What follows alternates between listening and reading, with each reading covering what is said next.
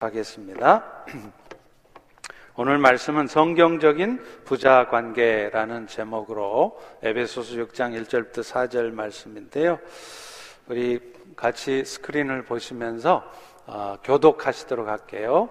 자녀들아 주 안에서 너희 부모에게 순종하라 이것이 옳으니라 내 아버지와 어머니를 공경하라 이것은 약속이 있는 첫 계명이니 이로써 내가 잘되고 땅에서 장수하리라. 또 아비들아 너희 자녀를 노엽게 하지 말고 오직 주의 교훈과 훈계로 양육하라. 아멘. 네, 우리 어, 앙상불 친구들이 어, 나가지 않고 예배를 드려서 너무 좋습니다. 오늘 꼭 중요한 말씀이니까 꼭 특별히 들으시기 바랍니다.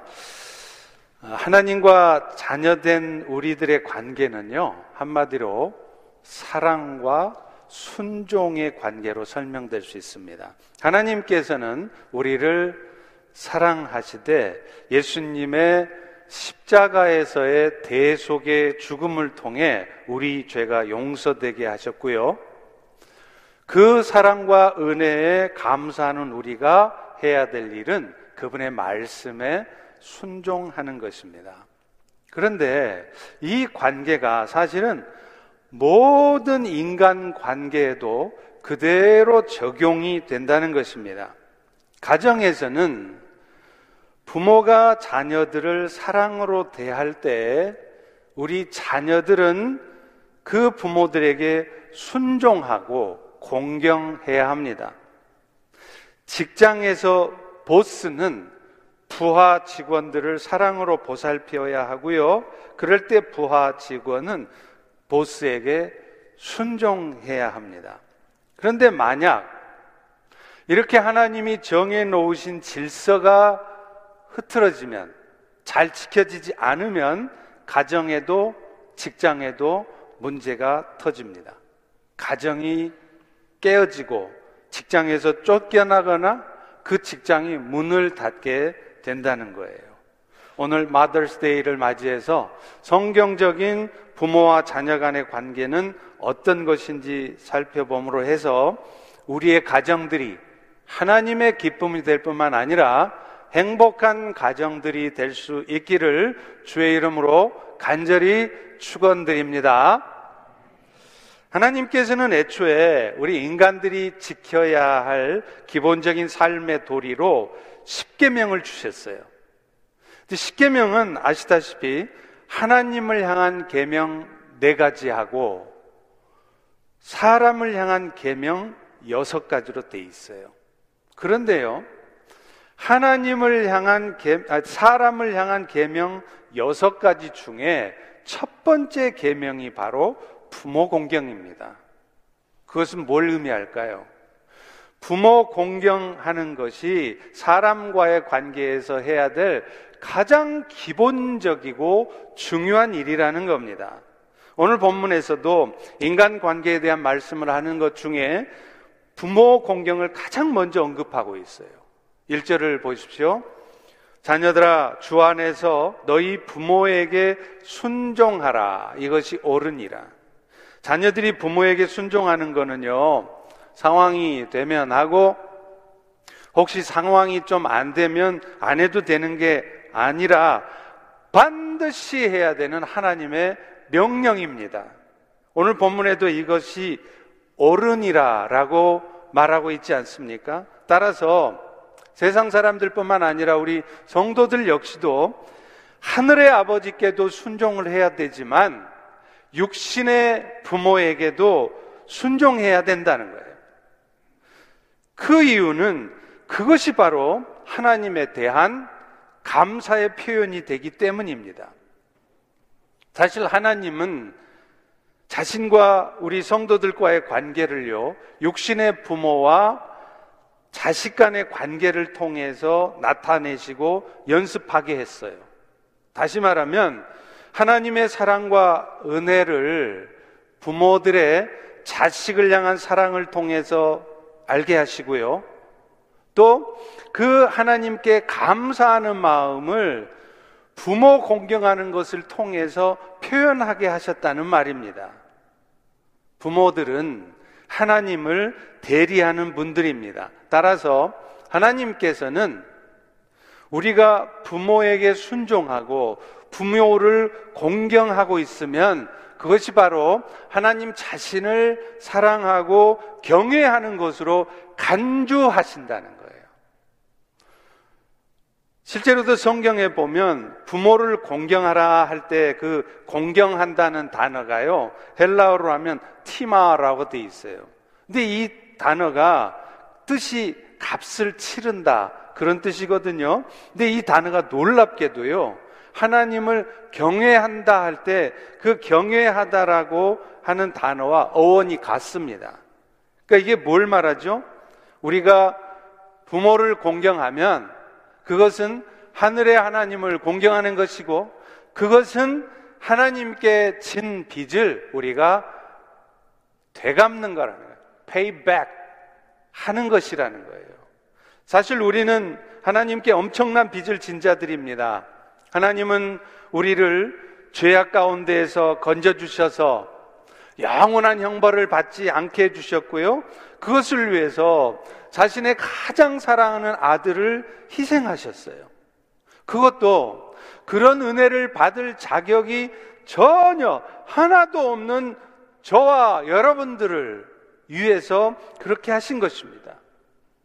이 세상의 어떤 권력으로도 또 어떤 돈 많은 사람도 심지어는 어떤 도덕적인 삶을 살려는 노력으로도 얻어낼 수 없는 것들을 우리에게 값없이 주셨으니 그게 얼마나 감사한 일입니까? 그런데요, 만약에 여러분이 정말 그 은혜가 감사하십니까?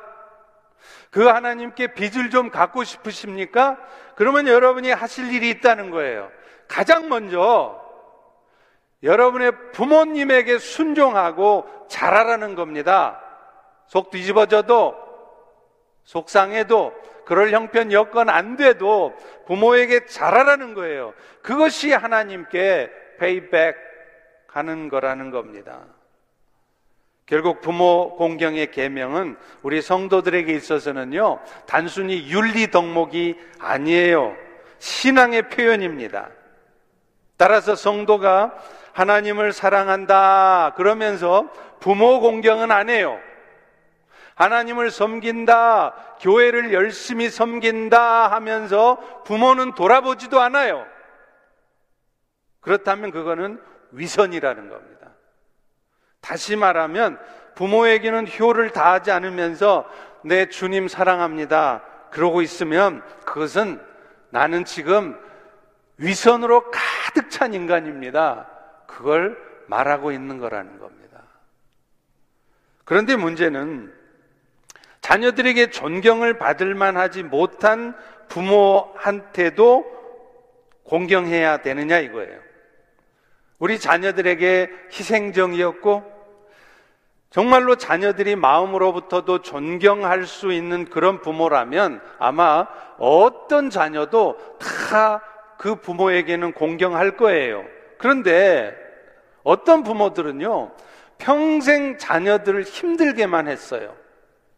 맨날 키우면서 술 먹고 두들겨 패기나 하고 야단만 치고 마음에 상처만 남긴 부모들도 있습니다. 그렇다면 그런 부모에게까지도 우리가 공경해야 되느냐는 거예요. 물론 쉽지 않겠죠. 그런데 성경은요, 이 부분에 대해서 분명하게 선언합니다. 마태복음 4장 5장 46절입니다. 너희가 너희를 사랑하는 자를 사랑하면 무슨 상이 있겠느냐? 세리도 세리도 그와 같이 한다는 거예요. 여러분 진짜 사랑은요. 사랑할 가치가 없어 보이는 사람을 사랑하는 거예요. 나한테 잘해 주고 나한테 고맙게 해 주고 뭐 챙겨 주고 고분고분하고 그런 사람을 사랑하는 거 누구나 합니다. 그런데 나한테 까칠하게 하고 나를 힘들게 하고 그런 사람을 사랑하는 것 그게 진짜 사랑이라는 거예요. 사실 우리가 하나님의 은혜를 입은 것도요. 우리 모두가 하나님 보시기에 뭔가 이뻐하실 만한 하나님이 좋아하실 만한 그런 모습으로 살고 있었기 때문에 은혜 주신 것 절대 아닙니다. 저만 해도요. 저는 예수 믿기 하루 전까지도요. 눈에도 안 보이는 하나님을 믿느니 내 손가락을 믿겠다고 한 사람이었어요. 교회 다니는 사람들 우습게 알고요. 그랬던 사람이에요. 그런데 예수님은 저에게 먼저 찾아와 주셨습니다. 나를 위해서 십자가에 대신 죽어주심으로 저의 모든 죄가 용서되게 해주셨고, 그래서 마침내 영원한 생명을 얻게 해주셨다는 거예요.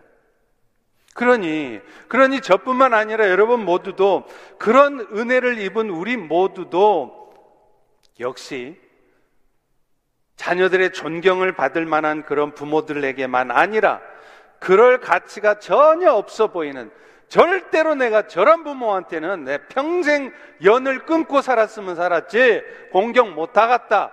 그런 부모에게도 공경해야 된다는 거예요. 그래야 되는 또 하나의 이유가 있습니다. 로마서 13장 1절 2절에 이런 말씀을 해요. 각 사람은 위에 있는 권세들에게 복종해라. 왜냐? 권세는 하나님으로부터 나지 않음이 없나니 모든 권세는 모든 authority는 하나님께서 정하신 거라는 거예요. 그렇기 때문에 누가 그 authority를 거스르잖아요. 그러면 그것은 사람한테 거스르는 게 아니라는 거예요. 사람한테 against 하는 게 아니라 하나님한테 항거하는 것으로 간주되어져서 중요합니다. 그 다음 그런 분들은 하나님께 심판을 받는다는 거예요. 삼위 하나님 간에도 영적 질서가 있습니다. 교회 안에도 하나님 세우신 영적 질서가 있어요. 가정 안에도 영적 질서가 있어요. 그런데 그 질서는 하나님이 세운 겁니다. 그러니 여러분 보시기에는 마음에 안 들어도 그 부모가 그 직장의 보스가 그 영적인 리더가 여러분의 리더로, 여러분의 부모로, 여러분의 보스로 세워진 것은 하나님이 하신 거라는 겁니다. 그렇기 때문에 그들이 설사 존경받을 만한 구석이 없다 할지라도 여러분은 하늘 아버지께 순종하는 마음으로 그 부모에게, 그 보스에게, 그 영적 리더에게 순종하는 것이 하나님이 원하시는 거라는 거예요. 놀랍게도 만약에 그렇게 안 하고 있잖아요? 자기 나름의 이유가 다 있어요. 내가 어떻게 저런 어서러티에게 순종합니까? 존경을 받을 만한 사람이어야지요. 그런 말 할지라도 불순종하면 그것이 사람에게 불순종이 아니라 하나님께 불순종으로 간주되어서 심판받는다는 겁니다. 무서운 말씀입니다. 그런데 반대로 그런 부모를 할지라도 우리가 공경하면 어떤 일이 벌어지느냐? 하나님께서는 땅의 땅의 축복도 허락하신대요. 하나님께서는 특별히 부모 공경의 계명을 중요하게 생각하신다는 것을 보여주시려고 유독 다른 계명에는 약속이 안 붙어 있는데 유독 부모 공경 계명에만 약속을 붙였어요. 2절과 3절에 보십시오. 네 아버지 어머니를 공경해라. 이것은 약속이 있는 첫 계명이니 이로써 네가 잘 되고 땅에서 장수할 것이다. 부모 공경을 하면 하나님 무슨 약속을 했느냐? 그런 사람들은 내가 이 땅에 살 때도 잘 되게 하고 장수하게 해줄게 그렇다는 거예요. 여러분 사실 성경에서 말하는 복은 이 땅의 복이 아니에요. 사실은 하늘에 속한 신령한 복이라는 거예요. 다시 말하면 죄인이었던 우리가 하나님의 자녀가 되어서 영원한 생명을 얻고 그 하나님 나라의 상속자가 되어진 것, 이것이 여러분이 예수 믿을 때 받는 진짜 복이란 말이에요. 그리고요, 이 복은요, 우리가 이 땅에 사는 동안에 잠깐 동안 누리는 이 세상의 복, 좀, 돈도 좀 많이 벌고요, 프로모션 잘해서 높은 자리에 좀 있고요, 그런 복하고는 비교가 안 된다는 거예요. 땅에서 누리는 이 복은요, 잠시 잠깐입니다.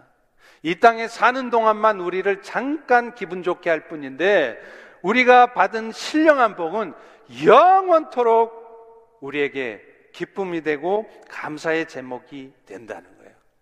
그래서 우리가 예수 믿어 받는 복은 한마디로 신령한 복, 영원한 복 그런 겁니다. 그런데 오늘 말씀에 의하면 유독 부모 공경을 잘하는 사람들한테는 그 신령한 복, 영원한 복, 그 복도 주는데 내가 땅의 복도 줄게 이렇게 말한다는 거예요. 보너스로 주신다는 거예요. 하나님은 아마도 사람들로 하여금 딴 계명은 몰라도 부모 공경하는 것만큼은 잘해라.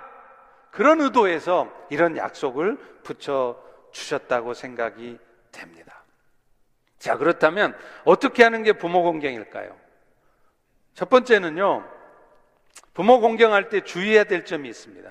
그게 뭐냐면, 무조건 부모님 말하는 거, 예, 예, yes, sir.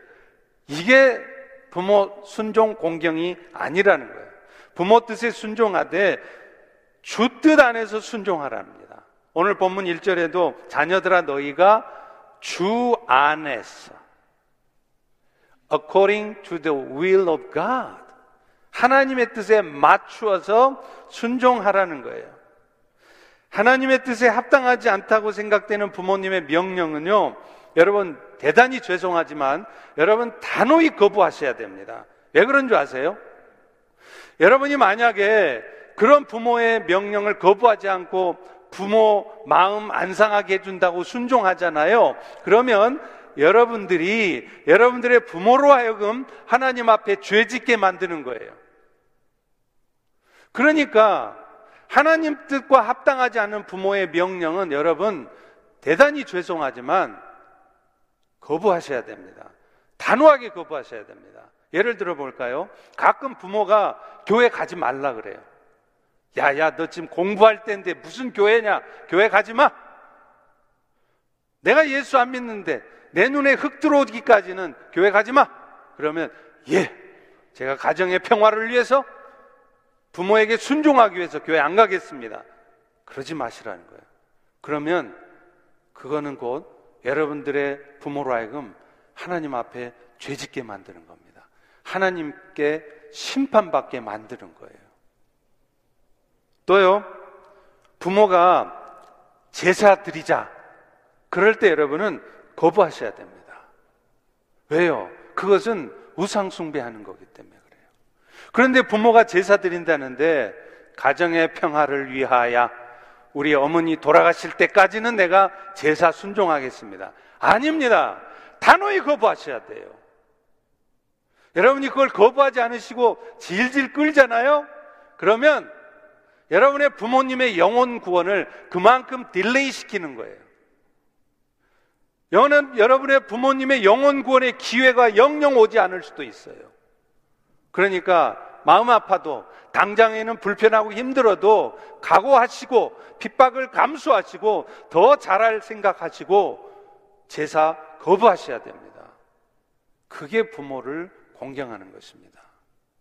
제가 한국에서 섬기던 교회에서 장례 예배를 하는데 진짜 기억나는 예배가 있었어요. 그 장례를 진행하는데 안수 집사님이었는데 이러시는 거예요. 저희 부모님은요, 예수님 이야기하는 거 정말 싫어하셨어요. 오죽했으면 내 눈에 흙 들어오기 전에는 절대 내 앞에서는 예수 얘기하지 말라고 그러셨다는 거예요. 여기까지는 우리가 흔히 들을 수 있는 말이죠. 여러분 부모 중에도 그런 얘기 하시는 분 있을 겁니다. 근데 그 다음 말이 정말 놀라운 말이었어요. 그래서 목사님, 저는요, 우리 부모님 돌아가실 때까지는 절대로 예수님 얘기 안 했습니다. 우리 부모님 마음 안 아프게 해 드리려고요. 마음 안 아프다가 영원히 지옥 형벌 받게 해 드리려고요. 이 말을 하는 거랑 뭐가 다릅니까? 그게 진짜 여러분 효도일까요? 그 부모가 이 땅에 사는 동안에는 마음 편했을지 모르겠어요. 근데 죽는 순간서부터 아마 그 순간서부터 영원토록 그 예수 먼저 믿은 자식을 원망할 겁니다. 이놈의 자식. 이럴 줄 알았으면 내가 싫어해도 내가 핍박하더라도 억지로라도 나를 교회 끌고 가고 억지로라도 예수 믿게 해야지. 예수 믿으란 소리 한다고 화낸다고 나한테 일절 그런 말도 안 해. 영원토록 원망하실 거예요. 두 번째는요. 부모님의 영혼을 위해서 기도하고 복음 전하는 것 그게 부모 공경입니다. 여러분 우리 부모의 최대 선물은요 영원한 생명의 축복일 겁니다. 그리고 그것은요 부모를 위한 기도하는 것으로부터 시작이 돼요. 부모의 영혼 구원을 위해서 기도하고 때때로 그분들에게 복음을 전하는 것보다 더한 부모 사랑은 없습니다. 왜냐하면 여러분의 부모님들이 하나님으로부터 받을 수 있는 가장 큰 축복, 그것은 영원한 생명, 구원의 은혜이기 때문이에요. 그런데 여러분은 만약 여러분의 부모가 여전히 예수도 안 믿고 죽을 똥 말 똥 그러고 앉았는데 용돈이나 갖다 드리고 마음 편하게 해드린다고 하면서 편안하게 계십니까? 지금 여러분 정말 불효하고 계시는 거예요. 여러분의 사랑하는 부모님은 영원한 지옥 경보를 받으셔도 여러분은 좋아요? 절대 그럴 수 없는 것입니다. 그런데 그 구원의 은혜가 임하는 통로가 시작이 뭔지 아세요? 기도하는 것입니다. 아십니까? 여러분이 정말로 여러분의 영혼 구원을 위한 기도를 하고 있잖아요. 그러면 여러분의 기도 때문에라도 반드시 여러분의 부모가 구원받게 하실 것입니다. 왜 그런 줄 아십니까? 하나님은요, 누군가의 영혼을 구원하려고 하시면 먼저 반드시, 반드시 누군가가 그 영혼을 위해서 기도하게 만드세요. 그렇기 때문에 여러분이 여러분의 부모를 위해서 기도하고 있다면 여러분의 부모님들은 구원되어질 가능성이 굉장히 높아지는 겁니다. 그런데 기도하기도 지쳤다. 내 말해도 말도 안 들어. 그러면서 여러분이 여러분의 부모의 영혼구를 위해서 기도를 포기하고 있다? 그러면 정말로 여러분의 부모님들은 구원받지 못하고 영원한 지옥 형벌을 받을 수 있습니다. 그러므로 그러므로 여러분은 다시 기도를 시작하셔야 돼요. 간절한 마음으로 기도하십시오. 그것이 여러분에게, 여러분의 부모에게 여러분이 할 수 있는 최대의 효도이기 때문입니다. 세 번째는요, 부모님의 영혼 구원을 위해서라도 부모님을 자주 찾아뵙고 그들의 필요를 채워드리라는 거예요. 자자, 자주 찾아뵐 수 없다면 안부 전화라도 드려야 돼요. 어르신들이 가장 좋아하는 게 뭔지 아세요? 용돈 챙겨주는 게 아니더라고요. 하루가 멀다 하고 안부 전화해 주는 거를 가장 기뻐하고 좋아하세요. 그래서 저녁 7시만 딱 되면 아들, 딸한테 전화 올 걸 기다리고 있어요. 어머니, 아버지, 오늘 잘 지냈어? 그래, 끊어, 내일 봐. 할 말 없어도 그 자식 목소리 듣고 얼굴 보는 게 얼마나 고마운데요. 부자 간에도요, 자주 봐야 정도 생기지 1년 12달 한 번도 찾아뵙지도 못하면서 나는 부모 공경한다? 용돈 달달이 붙여드렸다? 아닙니다. 직접 볼 수 없다면 목소리라도 들을 수 있게 해드려야 되고, 아, 요즘은 다 뭐 카톡이네 무슨 비디오, 영상 통화 다 하잖아요. 핑계예요. 여러분이 안 하고 있으면. 이것과 관련해서 정말 부탁드리는 게 있는데요. 간혹 부모님들과의 관계가 좋지 않아서 별로 교류를 하지 않는 분들이 있습니다. 물론 일시적으로는 그럴 수 있습니다. 그러나 여러분이 만약 여러분의 부모와 평생 단절하고 사신다면 지금 여러분은 평생 하나님과 내가 단절하고 사는 것과 똑같습니다. 그런 분들은 절대로 하나님과 영적 교류할 수 없습니다. 육신의 부모와 소통이 막혀 있는데 하늘의 하나님과 무슨 소통이 됩니까? 아마 그런 분들은 기도하셔도 기도하는 것 같지가 않을걸요? 하나님이 여러분 기도를 안 드시는 것 같을걸요? 당연합니다. 그러므로 어떤 이유에서건 부모들이 여러분의 마음에 많은 상처를 줬을지라도 여러분, 이제는, 이제는 그 관계를 풀어내셔야 합니다. 부모가 먼저 다가오지 않으시면 여러분들이 먼저 다가가셔야 돼요. 왜요? 그거 풀어내지 않으면 제가 단언코 말씀드리는데 여러분의 앞으로의 인생은 볼 것이 없습니다. 결코 잘 될 리가 없습니다. 오늘 Mother's Day 명분도 좋잖아요. 그동안 몇 달이 아니라 몇 년 동안 전화 안 하셨으면 오늘 고국에 있는 또 타주에 있는 부모님께 전화하세요. 엄마, 아빠, 오늘 Mother's Day여서 내가 전화했어요. 그동안 전화도 많이 못 드려서 많이 속상하셨죠? 그러면요. 그 몇 년 동안 자식이 전화도 안 하고 소식도 끊었던 그것 때문에 섭섭하고 닫혀 있었던 마음이 그 말 한마디 때문에 한순간에 무너집니다. 이놈의 자식. 몇 년 동안 연락도 없더니 이제사 연락하냐? 그럴 부모 한 사람도 없습니다. 오늘 당장에 가셔서 여러분의 부모님과 관계 회복하십시오. 여러분의 책임입니다. 그리고 그것은 앞으로의 여러분의 인생을 보장하는 것입니다. 왜냐하면 그것은 부모와의 관계 개선이 아니라 궁극적으로는 하나님과의 관계 개선이기 때문에 그렇습니다. 자, 그렇다면 이제 이렇게 부모를 공경하는 그래서 하나님의 기쁨이 되는 자녀들을 길러내려면 우리 부모들은 어떻게 키워야 될까요? 가장 먼저는요, 인내 가운데 기다리고 사랑해 주라는 거예요. 여러분, 아브라함이 믿음의 사람이 되기까지는요, 하나님께서 끊임없이 기다리셨어요. 끊임없이 인내하셨어요. 믿음의 조상 아브라함이 처음부터 믿음의 사람이었는 줄 아세요? 천만의 말씀이에요. 그런 그런 파렴치한이 없습니다. 믿음은 무슨 믿음이에요? 자기 아내를 지 목숨 챙기려고 팔아먹고요. 하나님이 약속한 축복의 땅, 가나안 땅, 그 땅이 흉년 좀 드니까 금방 애굽으로 내뺀 사람이 아브라함이에요. 그게 무슨 믿음의 사람이에요? 그런데 그랬던 그 아브라함이 나중에 창세기 22장에 가면 아들 이삭을 바치라 그러니까 yes sir 하고 바치잖아요. 그런 믿음의 사람이 되기까지 하나님의 끊임없이 기다려 주시는 인내가 있었습니다. 마찬가지로 우리 자녀들을 위해서도 부모들은 끊임없이 참으셔야 돼요. 끊임없이 기다리셔야 돼요. 자녀들이 화났을 때도 먼저 야단부터 치지 마시고요. 왜 화를 내고 있는지 먼저 그 마음을 받아줘야 돼요. 근데 어른의 기준을 가지고 이놈의 자식이 이렇게 행동하면 안 된다고 야단부터 치면요. 그 아이는 행동 고치지 않습니다. 절대로 안 고쳐요. 마음에 상처만 남아요. 그래서 오늘 본문 4절 전반부도 뭐라 그럽니까? 너희 자녀를 노엽게 하지 말라는 거예요. Don't make them angry. 화나게 하지 말라는 거예요. 우리 자녀들을 노엽게 하지 말라는 것은 자녀들한테 절대 야단도 치지 말라 그 말 아니에요.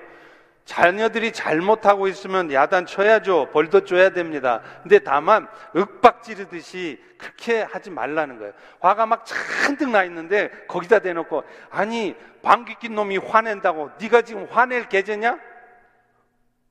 네가 지금 화낼 입장이야? 그러지 마시라는 거예요. 야, 너 지금 화가 많이 나 있구나. 뭐 때문에 화가 났니? 먼저 공감하면서 얘기를 들어주셔야 돼요. 그리고 나서 엄마가 너 때문에 뭘 마음 아파하고 걱정하는지를 설명해 주셔야 돼요. 야단치지 마시고 설명하세요. 내가 이것 때문에 엄마 마음이 많이 아파. 그렇게 말하면 아이들은 눈물 뚝뚝 흘리면서 그 말 다 듣습니다. 왜 야단만 치세요? 책망보다는 인정해주고 칭찬해주는 거 더 많이 하세요. 근데 우리 한국 사람들, 특별히 1세 부모님들은요, 그 부모로부터 맨날 야단만 맞아가지고, 두들겨 맞아가지고, 책망하는 데는 도 같았어, 아주. 근데 칭찬하고 야, 격려해주는 거는 절대 안 해요. 자식이 장학금 받아왔어도, 그랬냐? 수고했다. 아니, 그 자식이 장학금 받아왔으면 가서 뽀뽀해주고 막 허그하고 해야 될 일이 수고했다. 그게 남자다운 겁니까? 그런 자녀가 잘 되리라고 생각하세요? 저는요, 이 나이 때도 우리 애들 20대 중반 이래도요, 지금도 가서 뽀뽀해줘요. 보기만 해도 너무 이뻐요. 책망 너무 많이 하지 마시고요. 대신에 칭찬거리 찾아서 하루에 하나씩 칭찬해 보십시오. 애들 반드시 바뀝니다. 칭찬은 영혼을 살려내기 때문에 그래요. 그런데 우리는 우리 자녀들 아홉, 아홉 가지를 잘하고 한 가지 잘못하고 있잖아요? 그러면 그 잘못한 한 가지도 고쳐가지고 열 가지를 다 잘하게 만들라고 그 한 가지를 막 야단을 쳐. 그러면 어떤 일이 벌어지는지 아십니까? 그 아홉 가지 잘하는 아이들이 점점점 그 아홉 가지를 잘 못하게 돼버려요. 애들 망치는 거예요. 두 번째로 할 일은 자녀들을 말씀으로 양육하라는 거예요. 자녀 교육의 1차 책임은 학교가 아닙니다. 죄송하지만 자녀들의 신앙 교육의 책임은 교회가 아니에요. 가정입니다. 그런데 우리들은 우리 자녀 교육을 거의 학교나 교회에 미루는 거예요. 어느 문제가 있겠죠. 또 부모들이 돈 버느라고 바빠서 챙길 시간이 없기 때문이겠죠. 이해는 됩니다. 그런데 그건 잘못된 거예요. 더 큰 문제는요, 자녀들의 신앙 교육에 대해서 중요하게 생각을 안 해요. 저는 그런 부모님들, 이 자리에 그런 분들이 여기 계시다면, 여러분 진짜 야단 맞으셔야 돼요. 그저 자식이 안 삐뚤어지고 드럭 안 하고 나쁜 짓 안 하고 공부 잘하고 있으면 that's okay, that's fine. 그러고 만족하고 가만히 있는 거예요. 아니에요. 자녀들에 대해서 신앙의 문제에서 여러분 고민하셔야 돼요. 우리 애가 신앙이 좀 떨어지는 것 같다? 소홀히 하는 것 같다? 눈물로 여러분 기도하셔야 될 문제지. 공부 잘하고 있으니까, 안 삐뚤어지고 있으니까, that's okay. 아니에요. 일주일에 한 번 교회 나오는 것을 가지고 우리 자녀들이 어떻게 신앙이 제대로 자라겠습니까? 부모가 가르쳐야 돼요. 그 부모의 가장 좋은 교재는 성경이에요. 그래서 오늘 본문 4절도 주의 교양과 훈계로 양육하라 그러잖아요. 디모데 3장 16, 17절에도 그런 말씀을 합니다. 모든 성경은 하나님의 감동으로 되어서 교훈과 책망과 바르게 함과 의로 교육하기에 유익하니 하나님의 사람으로 온전하게 한다. 하나님의 말씀은 살아있고 운동력이 있어서요.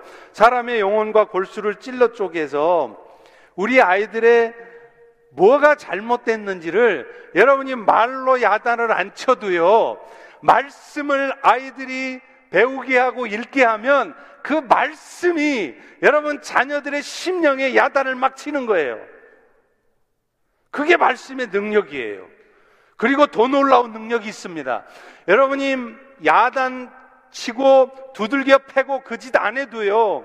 여러분의 자녀들이 말씀을 읽고 있으면 그 말씀이 여러분 자녀들 안에 있는 어둠을 다 밝혀내고 그것을 다 몰아내 버려요. 야단 하나도 안 쳐도 한 번도 두둑이 안 패도 말씀이 그 아이들 안에 있는 잘못된 행동들, 악한 행동, 그런 마음들, 그런 걸 다 몰아낸다는 거예요. 그게 말씀의 능력이에요. 그런데 왜 여러분은 그 말씀을 가르치지 않습니까? 왜 여러분 자녀에 대해서 신앙 교육을 소리 하십니까? 에이브라함 링컨, 미국의 가장 존경받는 대통령 대학 안 나왔어요. 박사 아니에요. 초등학교도 안 나왔어요. 아홉 달 학교 댕긴 게 전부래요. 그런데 그가 그런 훌륭한 대통령 된 이유가 뭔지 아세요? 어렸을 때 자기 엄마가 읽어줬던 성경 때문이었다는 거예요. 그것을 위해서는 먼저 부모 자신이 말씀을 마음에 새기고 젖어 살아야 돼요. 신명기 6장 6절과 7절에 보십시오. 오늘 내가 너에게 명하는 이 말씀을 너는 마음에 새기고 그 다음에 중요해요. 집에 앉을 때든 길을 갈 때든 누워 있을 때든 이 말씀을 강론하라. 누구에게요? 자녀들에게. 근데 중요한 거는 말씀을 자녀들에게 가르치기 전에 먼저 해야 될 일이 여러분이 먼저 말씀에 젖어 있으라는 거예요. 왜 그럴까요? 자녀들은 말씀을 들어서 배우는 게 아니라 여러분의 변화된 삶의 모습을 보고 배우기 때문에 그래요. 그러니까 내가 먼저 말씀에 젖어 있어야 되는데 부모는 생전 성경 한 장 안 읽어요. 주일날 성경책 딸랑딸랑 들고 왔다가 차 트렁크에다 딱 던져놓고 일주일 내내 있다가 그 다음 주일날 트렁크에서 꺼내서 들고 와서 요즘은 그런 성경도 안 갖고 다니시더라고요. 그러고서 무슨 자녀에게 성경 읽으라고 말씀을 하십니까? 내가 먼저 성경을 읽고 그 말씀에 젖어 살면서 아이들에게 성경을 가르치셔야 돼요. 그래야 그 자녀가 잘 돼요. 영어가 안 되신다고요? 핑계예요. 방법이 있어요. 각자 말씀 읽는 거예요. 부모는 한국말로 읽고 자녀들은 영어로 읽고 그러고 나서 각자 삶을 나누라 그러면 돼요. 애들은 영어로 나누고 여러분은 한국말로 나누고 못 알아들어도 알아듣는 척 오케이, okay, that's fine, good, great. 그거 못해요.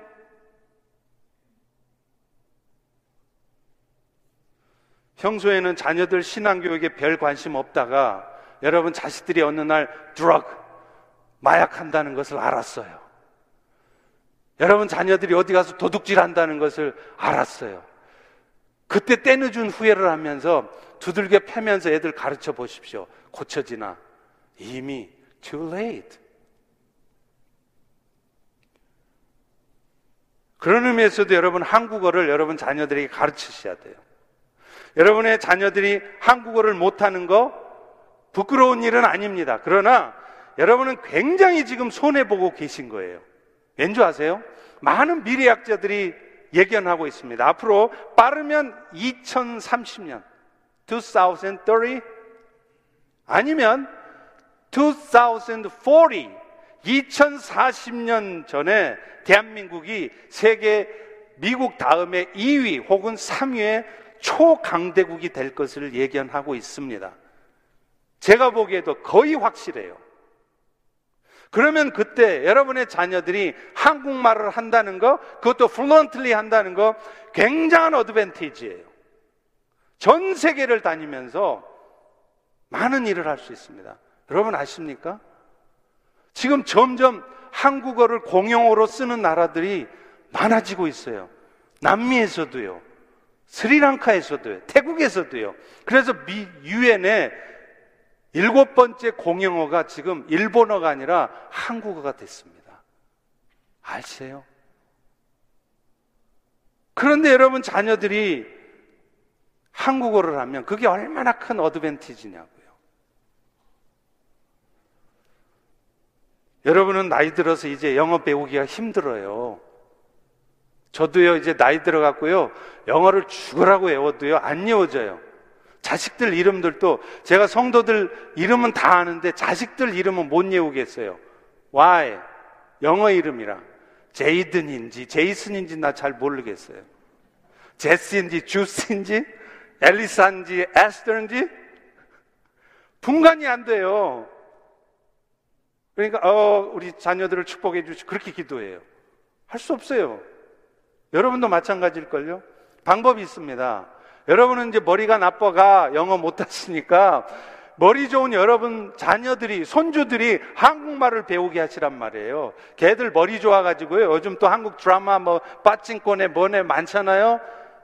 한국말 배우면 그 자녀들이 한국말을 쓰면 여러분이 이 허러택이 와가지고 막 죽을 똥 살똥해도 애들이 한국말 몰라. 그러니까 얘야 나 지금 하러 생겼어. 지금 빨리 와서 도와줘. 말을 못해.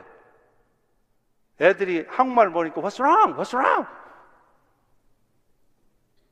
여러분 자녀들 한국말 배우게 하십시오.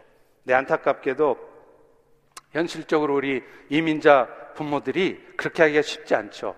그래서 저는 크리스찬 스쿨에 아이들을 보내야 된다고 생각하는 거예요. 여러분 교회들마다 다음 세대에 대한 이야기를 참 많이 하거든요.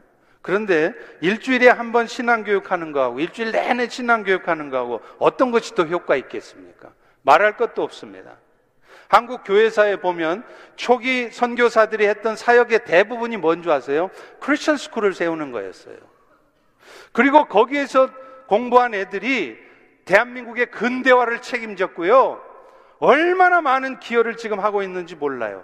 기독교 인구가 전체 인구의 0.5% 밖에 되지 않았던 1919년, 잘 아시죠?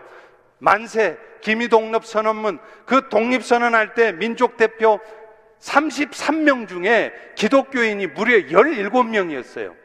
근데 그때 기독교 인구가 0.5%입니다.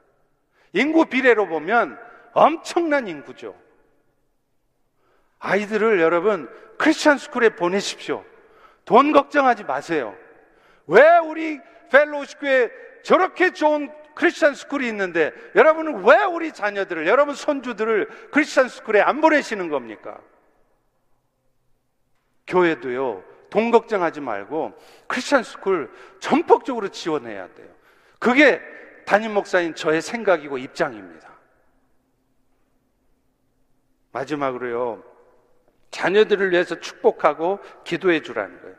하나님은 자식들을 위한 아비와 어미의 기도를 들으세요. 자식 걱정할 시간이 있으면 기도해 주세요. 이놈의 자식 공부를 안 하네?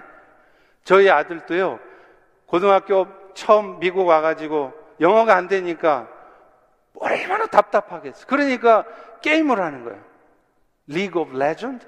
롤. 학교 대표가 되더라고요. 할렐루야. 학원 날그 게임하고 앉았습니다. 걱정 안 되겠어요? 걱정되죠? 그래도 저는 기도했습니다. 하나님, 하나님께서 우리 아이 지금 하라고 그래도 안 해요. 공부 잘하고 있어요. 걱정부터 하지 마시고 기도하세요, 기도. 그리고 축복 기도 해 주세요. 예배 시간 중에 제일 중요한 시간이 목사님의 축복 기도 시간이에요. 왜냐하면 목사님이 하나님을 대리해서 실제적으로, 구체적으로 축복이 임하게 하기 때문에 그래요. 근데 우리 성도들 보면 설교만 딱 끝나면 슬그머니 뒷문으로 이렇게 이렇게 하고 나가셔요. 예배 다 드렸다 이거죠. 그게 예배 다 드린 거예요? 제일 중요한 축복 기도를 안 받았는데? 자녀들도 마찬가지예요. 축복 기도 해 보세요. 돈 들 일도 없고요. 시간 들 일도 없어요. 그런데 효과는 100% 보장입니다. 말씀을 맺습니다. 우리 자녀들 노엽게 하지 마시고 주의 교양과 훈계로 교육하십시오. 한국말 가르치십시오. 그리고 축복 기도 하십시오. 기도하겠습니다. 하나님, 오늘 또 주의 은혜 가운데 놀라운 주의 역사가 있는 Mother's Day 되게 도와주셔서 부모와 자식 간에 깨어졌던 관계가 회복되는 날이 되게 도와주시고 자녀들이 부모를 공경하겠다고 결단하는 날이 되게 도와주시고 또 우리 자녀들이 말씀과 훈계로 양육되어지기를 결단하는 날 되게 역사하여 주옵소서 예수님 이름으로 기도합니다.